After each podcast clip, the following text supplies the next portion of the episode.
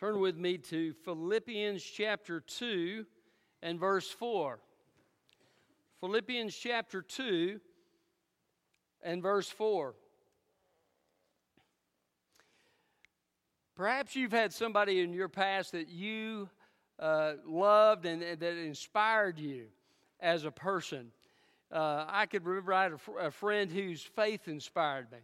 He had such great faith, if no matter what uh, somebody else would tell him, he just would stubbornly believe God, and God did some great things through his faith. Uh, I think of another lady, just a little old lady in the first church I served with as a staff member. And uh, she had been a pastor's wife, and uh, she had a, a, great prayer ministry, but uh, she would sit on the front pew and she never brought her Bible to church. And that's because I noticed after I'd been sitting there a while, I noticed her lips were moving when the pastor would read the scripture. She would be quoting the scripture from memory uh, as he read the scripture. She, uh, such a, and such a godly lady. And she inspired me. I thought, man, that is, that is great. But you know what I found? There's no one in this world that can inspire like Jesus. he is the greatest of the great. He is the highest of the high. And yet, because of who He is and His character, He loves us and He gave Himself for us. And uh, the scripture we're going to look at today looks at Jesus and what He has done for us as an example. Paul's been speaking to them about unity, and he said, Look, I want you to uh, be of one mind. I want you to lay yourselves down for each other. Um, but Jesus becomes the greatest example of that.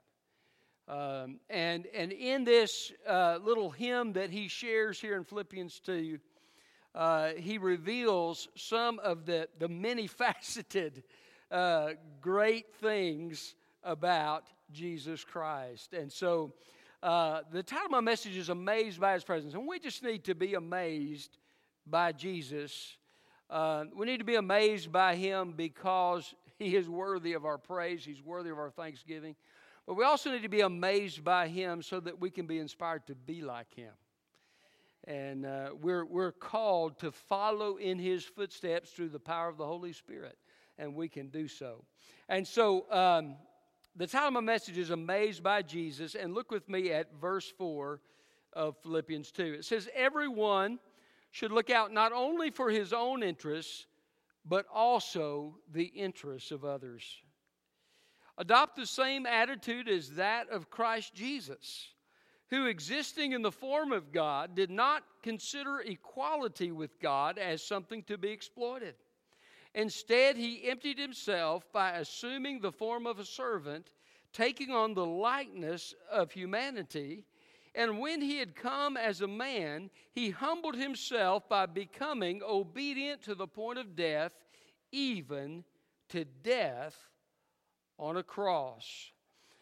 So, amazed by Jesus, why should we be amazed by Jesus? Well, be amazed because of his loving heart. Be amazed because of his loving heart. If you look in verse 4, he says, Everyone should look out not only for his interests, but also for the interests of others. Adopt the same attitude or the same mind as Christ Jesus. So, having the interests of others. We were, we were studying in Sunday school about Jesus. He hears that John the Baptist has died. Uh, he goes off into the wilderness to be alone. John was his cousin. He's mourning, he's grieving but he sees people who followed him, have heard he's going out there, and he is filled with compassion. And though he is grieving, he reaches out to these other people and he begins to heal them and he begins to teach them and he begins to minister to them right where they are. That's the heart that Jesus has called us to have. Not just to think of the things of ourselves, we've got to do some of that, right? Uh, you've got to, to think about the practical issues of life, but also to think about the things of others. Um, we're called to be a ministering people. We can minister in different ways. Some of us may minister through our service. If you've got gifts of service or helps or things like that, you may minister by doing things for others. And that's a wonderful ministry to have. Others of you may minister by what you say. Uh, the Holy Spirit may give you uh, uh, something to share that is encouraging, uh, perhaps a scripture or uh, just something to build somebody up. Uh, God may provide just the word of encouragement that is needed through your service. But as we meet together as God's people, that is one of the things we're called to meet together for, is to reach out and minister to one another. Of course, that doesn't stop on Sunday. We can do that throughout the week. Uh, we can minister to others. God may put somebody on your heart to pray for this week. I hope you'll pray for them. He may put somebody on your heart. Maybe God tells you to go mow somebody's grass. I had somebody tell me, yeah, my neighbor said that God just moved their heart uh, to mow my grass. And, and it was a widow lady, and she said, man, I'm so glad that that was the case. And uh, it was a great ministry to her. Uh, but see, a loving heart doesn't just look out for what is in it for me, right? A loving heart is concerned about the needs of others. And so uh, that's what we're called to. And uh, the Bible says it is more blessed to give than to receive.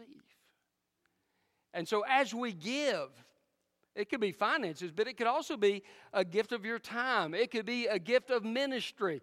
Uh, just taking time to listen to a brother or sister who's struggling.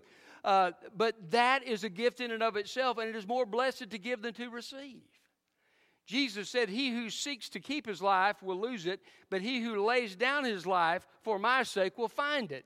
Those who live their lives for the sake of the Lord and for the sake of others end up finding life as it was intended to be.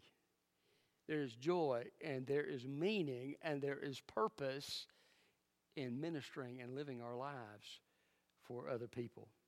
And Jesus did this better than anyone. He definitely thought of the needs of others. How did he do that? Well, for one, he left, the, he left heaven.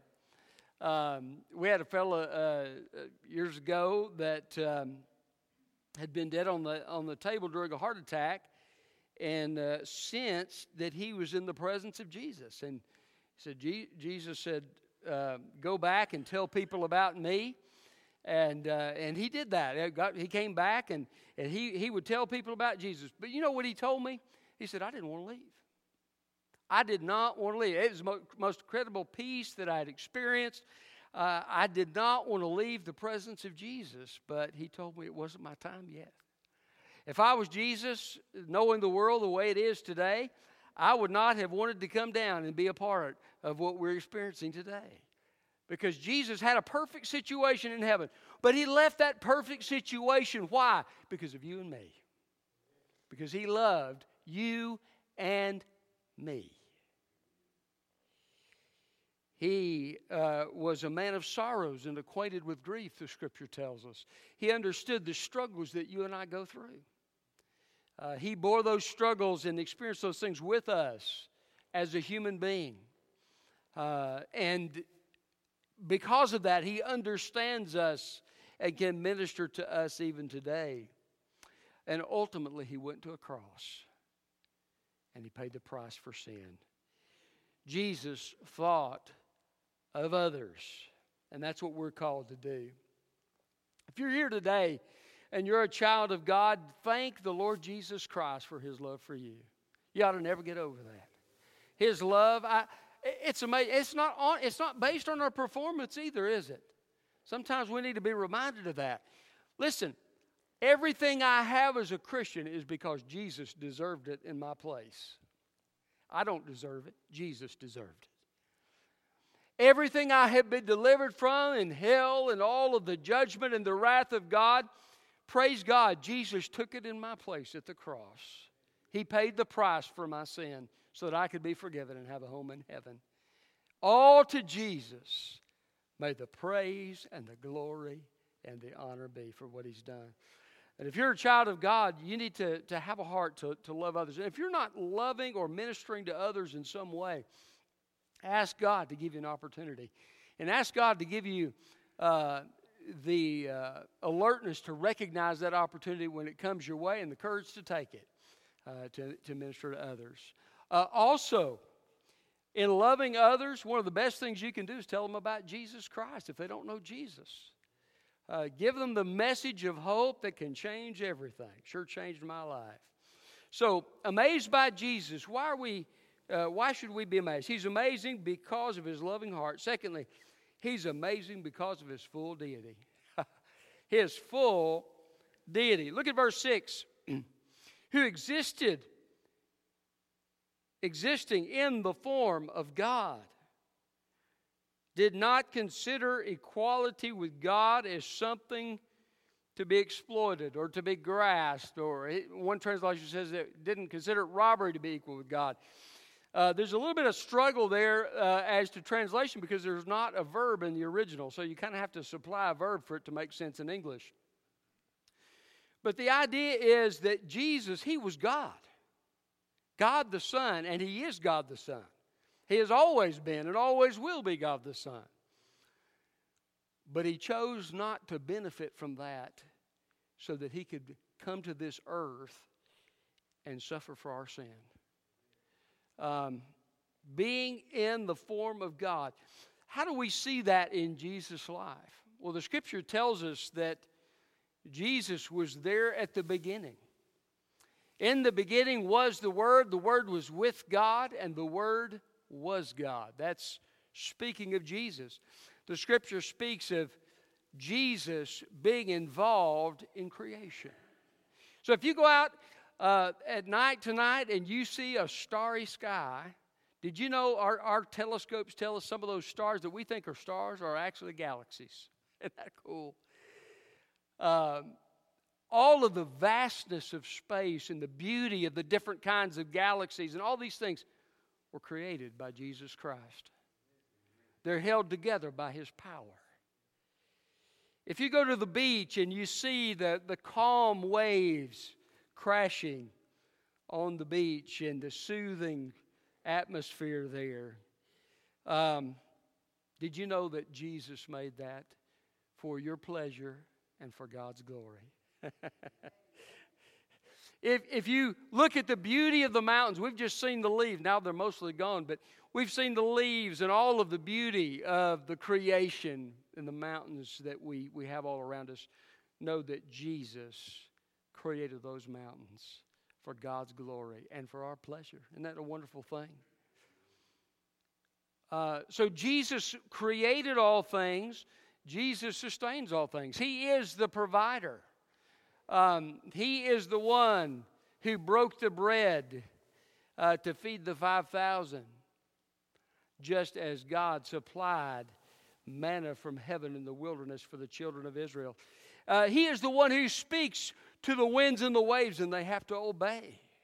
He is the one who draws near to a, a demoniac filled with a legion of demons and the demons fall down in terror because of him. This is who our Savior is.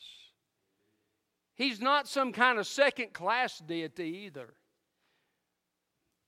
He is fully God. The Bible says in Colossians, all the fullness of deity dwells in him bodily. All the fullness of deity. Hebrews 1 says, He is the radiance of the Father's glory and the exact imprint of His essence. This is who our Savior is. And it just makes what He did even more amazing. We don't expect people to, to uh, who, are, who are wealthy to serve, right? Matter of fact, uh, if you watch TV and you may have seen Lifestyles of the Rich and Famous, or you may have seen some of these things, oftentimes people with great wealth and means, they have their own housekeeper they have their own chef, right? Sherry was telling me there was somebody having a diet uh, scheme on, on TV, and Sherry said, Well, if I had my own chef, I could do that. you know, but uh, they had their own chef. Uh, eh, people oftentimes in these kinds of situations have so much wealth that the most of the menial things they never do in, their, in life. They only take, take charge of the main decisions of life that, that they need to make. So we don't expect somebody who of position, of wealth, and of worth, at least in the eyes of, of, of the world, right? to do these kinds of things, but we know we're all important to God, right? We're made in His image and we're redeemed. Those of us who know Christ are redeemed by the blood of the Lamb. And so um, we're important and, and have value, but, but we don't expect that in the world. We don't expect people to do these kinds of things, but Jesus is the greatest who, who has ever lived. There's no one who could even come close to him. But Jesus willingly took the form of a servant. How shocking is that? I, am kind of getting ahead of myself, but how shocking is that? That the one who made the stars, the one who told the oceans how far they could go, the one who makes demons tremble, would humble himself to become one of us. How amazing is that? Did you know only Jesus could have died for sin? Only Jesus could have done that. Why? Because of the fact that he was God. How can you pay an infinite penalty for sin? Listen, the Bible says the soul that sins shall die. It is appointed unto man once to die, and after that the judgment. The Bible says that hell is an eternal place that lasts forever. How does Jesus pay for, first of all, let's just take mine, for example, my sin, my punishment upon himself. That's, that's an eternal punishment that Jesus pays for in a moment of time. Well, what about the people in this room? How does Jesus pay all of that for the people in this room? Well, how about the people of the world that know Jesus? How does he pay for all of that? I'll tell you how. He is the infinite Son of God with all power. He is able to absorb the full wrath of God and justice of God in a moment of time because of who He is. And He says, It is finished. Whew. This is our Savior. He is fully God. And it is so amazing that as God the Son, Jesus loves us and lays himself down for us. So, amazed by Jesus, why should we be amazed? He is amazing because of his loving heart. He is amazing because of his full deity. Thirdly, he is amazing because of his surprising choice. His surprising choice. Look at verse 7. Instead, he emptied himself. Your translation may say something like, He made himself of no reputation. Uh, or something like that. But the, the Greek word literally means he emptied himself. And, and what we have to say what he doesn't mean, okay? He doesn't mean that he emptied himself of his deity. That would have been uh, impossible for him to do because Jesus Christ is the same yesterday, today, and forever. Uh, he cannot change uh, in his essence and who he is. He is always and forever the same, and praise God for it. He is the rock of our salvation. We can count on him because he doesn't change.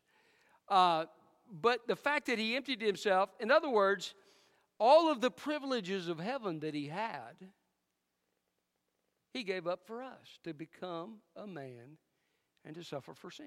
He gave up the privilege of heaven. He gave up the reputation that he had in heaven the one the angels worship, the one that all heaven bows before. He gave up that reputation to become a carpenter's son.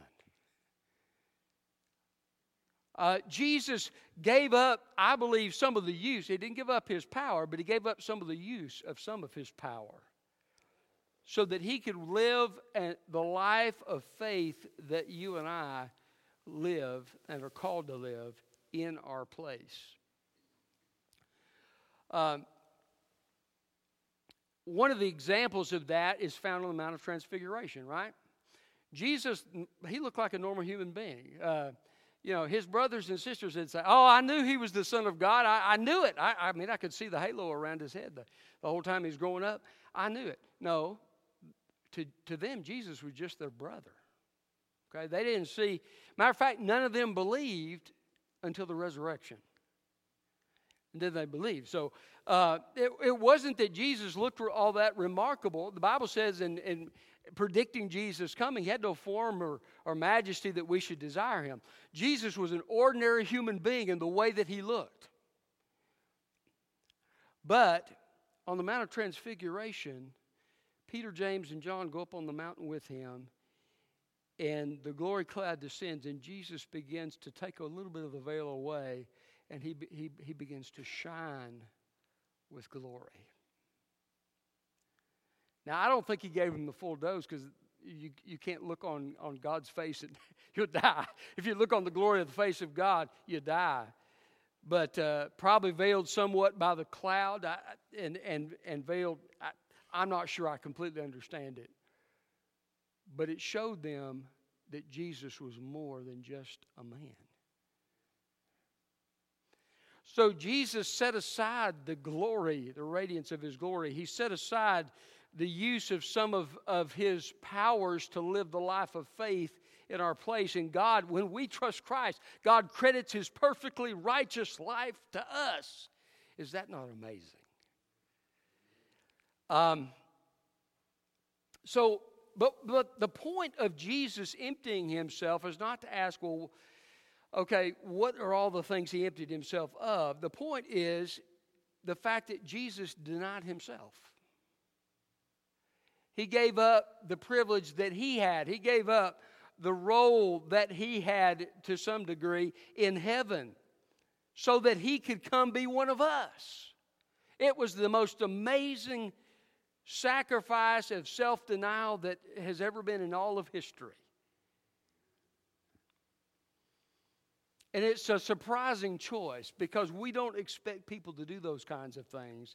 And that's exactly what Jesus did. It says he, he assumed the form of a servant. That's kind of a Caspar Milquetoast way of translating that word. The word servant, literally, the, the Greek word is the word bondslave. It's the lowest form of slavery and servitude that the Greek describes. Jesus, being in the form of God, took the form of a bond slave. Talk about a condescension. I mean, wow. Uh, Jesus chose this. He took on the likeness of humanity, and when he had come as a man. So, uh, the, the likeness of man, the form of man, I, your translation may uh, uh, have something along those lines. The idea, though, is that he did, in fact, become a man. Uh, they had a group of uh, heretics years ago that uh, said Jesus only seemed to be human. Well, no. Uh, listen, uh, Jesus was human because if he wasn't human, the cross didn't happen, and you and I are in serious trouble. Okay? So uh, Jesus was human. Matter of fact, uh, there's a serious problem with that view because John in First John says, Him whom our hands have touched. He was indeed a human being. He was touched. He was, he was, uh, uh, he ate food. I mean, he did things that ghosts don't do. And so um, he was in, indeed a man. He was, he was a man. The Bible says he was tempted in every way just as we are yet without sin. Every test that you and I experience, every temptation that you and I experience, Jesus experienced in every way just as we are, yet he, he never sinned, not one time. Okay? So this was his choice. I mean, I, I think it's a great day when we won't be tempted anymore, when we get our glorified bodies and we're in heaven with God, and, and that'll be over. Jesus chose to go through this in our place. to win the victory over the things we couldn't win the victory over so that we could satisfy. Did you know what God's requirements are? Perfection. Perfection. Uh, Matthew says this. He quotes Jesus Be you perfect as your Father in heaven is perfect. That's pretty perfect right there. Perfection according to God's standard. That's God's standard. None of us can make it. None of us could ever be good enough to get into heaven on our own. That's why we need Jesus. I love the scripture in Corinthians. It says, uh, He made him who knew no sin to be sin for us so that we might become the righteousness of God in him. That's what happens when you get saved. Jesus, your sin is transferred to Jesus, and his righteousness is transferred to you. Isn't that a beautiful thing? Mm. So, uh, Jesus' surprising choice was to empty himself willingly. Did you know that's what God calls us to do? He calls us to empty ourselves for the sake of others. Now, he sometimes people think, well, you know, if I serve God, if I truly surrender to God, God is going to make me go to Africa or He's going to make me do something. And, and, and I don't want to do that, and so I'm never going to surrender to God. No, you're, you're making a big mistake. If you surrender to God fully in your life, God will help you. The Bible says, Delight yourself in the Lord, He'll give you the desires of your heart. And so He will help you fulfill the purpose for which He created you. Okay? So that's the positive side of it that God will help you fulfill the, the very purpose for which God designed you to fulfill, which is pretty exciting. Uh, but the flip side of that is sometimes it will take some self sacrifice, and you've got to be willing to empty yourself. Um, what do we empty ourselves from? I, well, I, I, can tell you an example from my past. I remember when my dad was called to, to preach, um, this said volumes to me. He took a two thirds cut in pay to go pastor a little country church out in Jefferson County. Um, and uh, we got audited by the IRS, and the IRS agent felt sorry for us. That gives you some idea. so, uh, you know, I mean, but that, it, it, had it was an emptying. Matter of fact, the church he was serving, he was on staff uh, there. Uh, when they heard that he was resigning to be a pastor, there was a man in the in the church that said, "If you will stay at our church, I'll write you a check for ten thousand dollars right now." Now that was in the '70s, so ten thousand dollars was ten thousand dollars. He said, I'll write it right now if you'll stay here. But he chose to be obedient to God. He emptied himself. Now, listen, this is what we're called to do as God's people. Listen, it's not about you and it's not about me, it's about His kingdom. And we are called to empty ourselves for the sake of others. So often in church life, people get caught up in what I want, right? I mean, not what I personally want, but what they, what they as individuals want. Uh, James says, From whence come these fights and quarrels among you? Do they not come from your desires within you? We have these desires. We want to get our way. And as a result, there is trouble in the church of God. The converse of that is when we empty ourselves for God's purpose. We say, okay, it doesn't have to be my way. Let's pray. Let's seek God's way. Let's be willing to empty ourselves for the sake of God's purpose to fulfill God's plan. Uh, that, that becomes exciting when people begin to do that. Listen, you can't outgive God. If you empty yourself for the sake of God's kingdom, I want to tell you something God's going to reward you.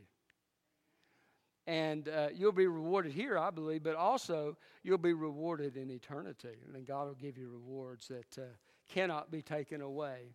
Uh, Peter talks about that. He says, You have a, a treasure, uh, imperishable, undefiled, and unfading, kept in heaven for you. Right now, kept in heaven for you. So, um, why should you be amazed at Jesus? Well, be amazed uh, because of his loving heart. Be amazed because of his full deity. Be amazed because of his surprising choice. And finally, be amazed because of his shocking humility. Verse 8 He humbled himself by becoming obedient to the point of death, even death on a cross shocking humility. Nobody expected the Messiah to come in this way. I mean, there were predictions that there would be a suffering Messiah. Isaiah 53 is one of the greatest predictions of a suffering Messiah. but generally, the Jewish people um, didn't expect their Messiah to come suffer. They expected him to come rule and to reign and conquer. And one day Jesus will do exactly that.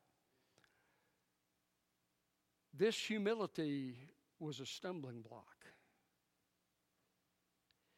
Jesus humbled himself and uh, he was born in, into an ordinary household. Uh, God didn't put him in a, in a rich household, He didn't put him in a, in, in a royal household. He put him in a humble household. His, his father was a carpenter. Jesus was likely, uh, did you know Jesus wasn't a sissy? I'm just going to say that because I, I don't like those pictures of Jesus where they make him look like a sissy. Uh, he was, a, he was trained as a carpenter. He probably had calluses on his hands. He probably was sunburned, okay? I mean, he, he was, he was uh, probably a man's man.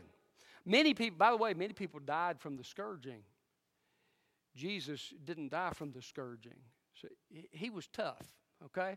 So we just, just a little extra information there. But, um, but yeah, Jesus, Jesus came to an ordinary household. Um, he says of himself, I am meek and gentle or humble in heart. You'll find rest for your soul if you come to me. Jesus was somebody that children could approach. You ever, you ever know somebody who's a stuffed shirt? Right? Stuffed shirt, you know, they don't have time for kids. They don't have time for most people. Uh, they, they think they're above all that, and uh, they've got more important things to do than uh, to be involved with the likes of, of this person or that person. Uh, Jesus was not that way. Matter of fact, the disciples said, Hey, hey, children, hey, uh-uh, you're not coming to see Jesus. He's got better things to do. And Jesus said, You, you let them come. And Jesus took them in his lap and he blessed them. Jesus' humility didn't end there. His humility continued on and ultimately led him to a cross. The one who'd washed the feet of his disciples in, in, in service was now going to wash all of humanity through the sacrifice of his blood. And he was scourged. Um, the prophecy in Isaiah about Jesus says that uh, uh, he's, you know, we did, his form was marred, his visage was marred, and, and that's exactly what happened in the scourging. It would, they would put these bits of, of bone and metal in these, in these whips, and it would rip off the flesh and it would disfigure. Sometimes people's intestines would actually come out during the scourging. That's how bad it was uh, he was disfigured in, in his appearance, that he willingly submitted to this and he didn't, didn't have to do that. Uh, then he, then he was crucified, he was tortured. Did you know crucifixion wouldn't even be spoken of in polite company? It's not like today where we wear crosses around our neck. And in those days, the cross was something offensive, it was something good people didn't talk about. Uh, it was something that uh, no one even wanted to think about. It was something reserved for slaves and criminals, not reserved for people who were, were normal citizens. Uh, the scripture tells us that Jesus' cross was an offense to the Jews because they had read in Deuteronomy where it says, Cursed is everyone who hangs on a tree. They viewed him as being under the curse of God, but Jesus willingly took the curse for your sin and for mine upon himself so that we could be blessed. The scripture also tells us that Jesus' cross was considered foolishness to the Greeks, to the Gentiles. And indeed it was. You don't think of a God being tortured on a cross, do you? Normally. But it was the wisdom and power of God to save sinners. Jesus' humility was shocking. It was unexpected. It was inconsistent with who he was. Jesus is the greatest man who ever lived. They should have bowed before him. They should have kissed his feet. They should have brought their best in gifts. But instead, they crucified him. And it was shocking. But it showed the greatness of who Jesus was as he laid his life down for us. Jesus calls us to be humble toward one another. What is true humility? True humility is not saying you're a worm, okay? You're not a worm. You are created in the image of God, all right? Uh, you have been given gifts by God, and you don't have to deny those gifts. You just need to depend upon the Lord for the use of those gifts. Uh, but true humility, I believe, is recognizing your need for God.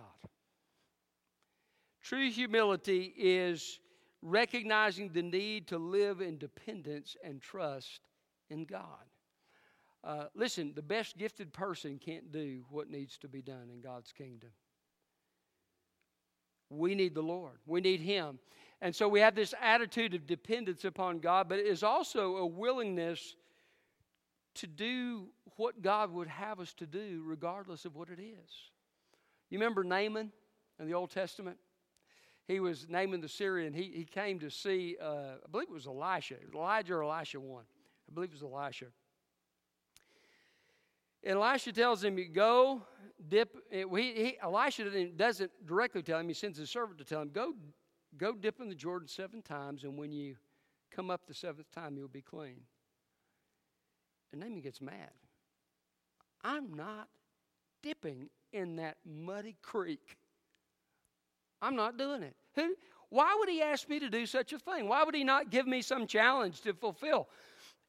this is beneath me. Why would I ever do this? And in pride, he refused to do it. And one of his servants said, Look, if he'd asked you to do something great, wouldn't you have done it? I mean, isn't it worth the chance? You've come all this way to talk to the prophet. Isn't it worth, worth the chance uh, to obey what God has told you to do through the prophet? So he reluctantly agrees and he goes down and he dips seven times. And on the seventh time, he comes up and every bit of leprosy is gone. And he is completely healed. You see, he had to be willing to do what God called him to do. Humility is also having a willingness to surrender yourself to God, even when you don't understand it, even when it doesn't make sense, uh, even when it's hard, even when it's a challenge, even when it's not what you expect. Humility is saying yes to God. Jesus' shocking humility is that he said yes to God, um, that he said yes to such a suffering and such a situation as he went through. Uh, he was truly humble as no one else. We need to clothe ourselves with humility toward God, first of all, to surrender ourselves to Him, but we also need to clothe ourselves in humility towards others and to see the good and, and, and what God has gifted them with and, and to recognize that we need each other. That's another aspect of humility. I need you and you need me. Amen? So, uh, Jesus' shocking humility should amaze us. So, amazed by Jesus, why should we be amazed? Be amazed because of his loving heart. Be amazed because of his full deity. Be amazed because of his surprising choice that he would empty himself. Be amazed because of his shocking humility to be obedient unto death, even death on a cross. You ought to be amazed by Jesus, but if you're a child of God, you ought to desire in your heart to be like Jesus. Somebody once said that we, we don't, in today's world, we don't have heroes, but I believe we do have a hero, and his name is Jesus Christ. And we can imitate his life, we can follow his way, uh, and, and we'd be pursuing the best path we could possibly pursue. If you're here today and you don't know Jesus, you need to know this Jesus. I want you to know he loves you, he gave himself for you. He went through all that he went through so that you could know him, that you could have heaven. Uh, and uh, this is his plan for you. And so uh, I'm going to just, we're going to have a time of invitation. I want to give you an opportunity to respond to the Lord Jesus Christ today. And uh, if you'd like to have your sin forgiven and, and eternal life in heaven, uh, and to know God personally. Jesus has made the way possible. He died on the cross so you could do those things, and He rose mightily from the dead. And so, if you'd like to do that, He asks you to make a choice to turn from your sin in your own way to follow Him and to receive that gift of eternal life by receiving Jesus into your life. So, if you'd like to do that here in just a moment, we're going to invite you to come and make that decision here at the front. And, uh, and uh, on the authority of God's word, if you do that with a, genuine heart toward God, He'll save your soul and uh, give you eternal life. Uh, if you're here and you need to come to this altar as a Christian, you come and, uh, and ask God to help you uh, live like Jesus and uh, to give yourself, to empty yourself for others. Let's pray. Father, thank you for your word. Thank you, Lord, for loving us the way you do. And, and thank you, Lord Jesus, for willingly becoming one of us and going through the struggle and the heartache and the pain of, of the cross. And